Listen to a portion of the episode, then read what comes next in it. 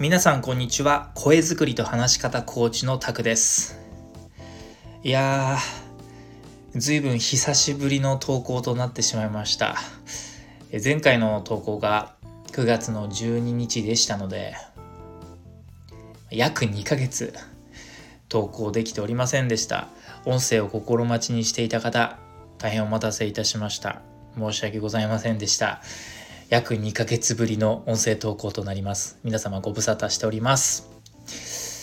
この約2ヶ月、結構バタバタしてまして、いろいろやることてんこ盛りで、え音声を取ろう取ろうと思いつつ思いつつ気づいたら今に至ってるなんてね、いう状況になってました。まあ、いろいろですね、この9月の半ばぐらいから動きが出てきまして、まあ、コーチングの方ではですね塾生さんも新規で入塾される方も増えてきたのでそんな塾生さんへのフォローとかですね資料作成とかカリキュラム作りっていうところでも時間を割いておりましたしまた12月の22日の金曜日にですねサンクチュアリー出版とのコラボイベントでトークイベントを開催することとなったんですがまあ、そのイベント開催の打ち合わせとか、まあ、企画作りなどもしておりました。あとですね、えー、コミュニケーション力向上のための動画教材も作ろうかなと思いまして、そんな動画教材のベース作りもしておりましたし、あとは LINE 公式のメッセージとかシステム構築もいろいろ手直しをかけましてまあ、僕が全部作業することがなかなかできないのでね一部、えー、アウトソーシングしたりもしましたが、まあ、その辺のもろもろでちょっと音声投稿をおろそかにしてしまいました。あとですね一個ちょっとこの23ヶ月随分陶酔してしまったものがありまして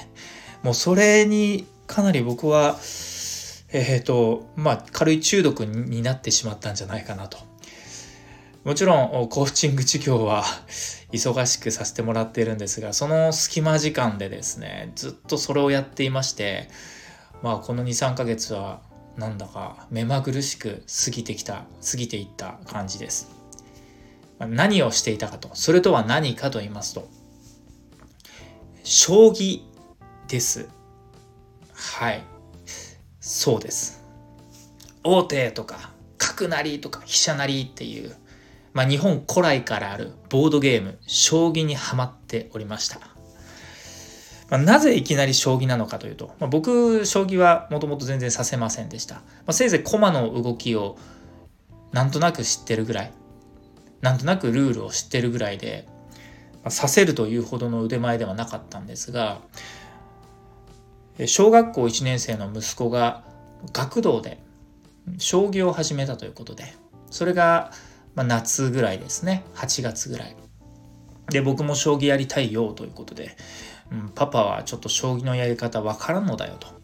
でママはちょっと将棋させるからママに教わるといいよみたいな感じでその時は僕全く将棋には無関心だったんですね、まあ、ただ我が家にそもそも将棋盤がないので買うかということで、まあ、Amazon で将棋盤を探しまして、そしたら、あの、クモンさんの方でめちゃくちゃあの、いい手頃な将棋盤がありまして、まあ、なぜいいかというと、その将棋盤、コマ一つ一つにコマの動き方が載っているので、いちいち調べなくても、コマ見れば、あ、このコマは桂馬は一つ飛べるんだとかね、銀は横には行けないんだとか、バックできないんだとかね、見ながら将棋できるので全然知らない方ルールわかんない方でも割と馴染みやすい。まあそんなくもんさんのね将棋盤を買うことにしましてやりましたと。でまあせっかくだしちょっと自分もやってみるかと。そしたら子供とのねコミュニケーションもさらに取れるのでやってみるかと。少しだけ将棋をかじり始めたのがまあそっから将棋闘争に入ってしまうわけですね。あの妻は少し将棋をさせるみたいなので、まあ、僕も妻と一緒将棋を指したんですけど、まあ、ボロ負けしちゃったんですね。ですっごい悔しくて。あの将棋っていろんな力が必要なんですよ。で筋力とかじゃなくてもう思考力。頭の回転が必要で先を読む力とかね。相手の手を読む力とか自分の手をなんて先まで考えるかとかあと想像力いろんな手を考えたりとかあとは駒の位置とかね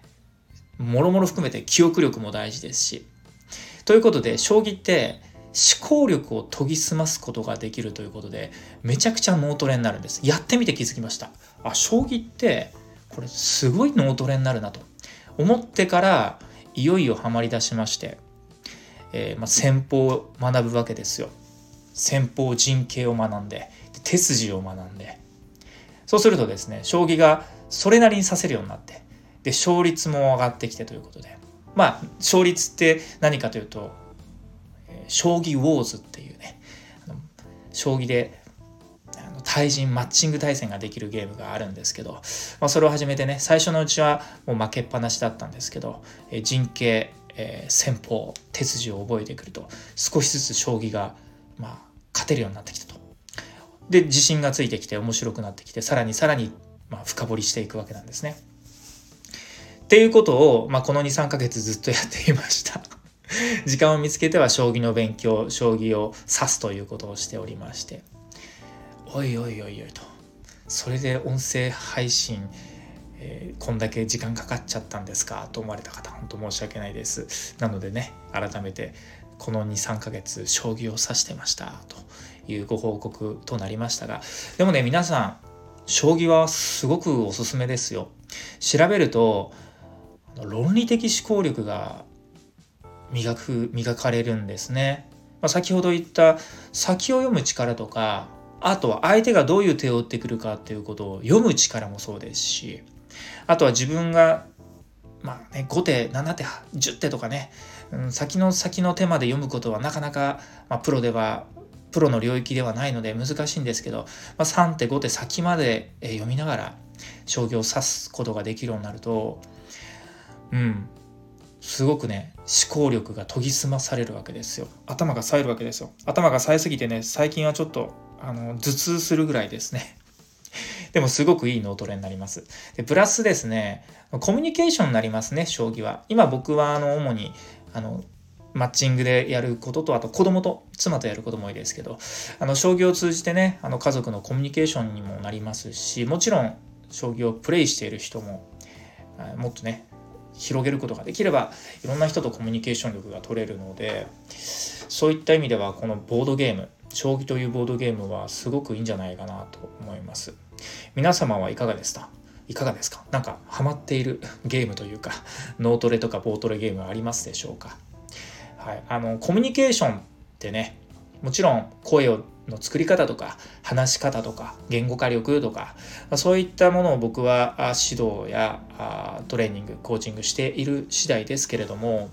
それ以外でも取り組むことって大切だと思いますね。そういった表面上声作りとか話し方言語化力構築大事なんですけどその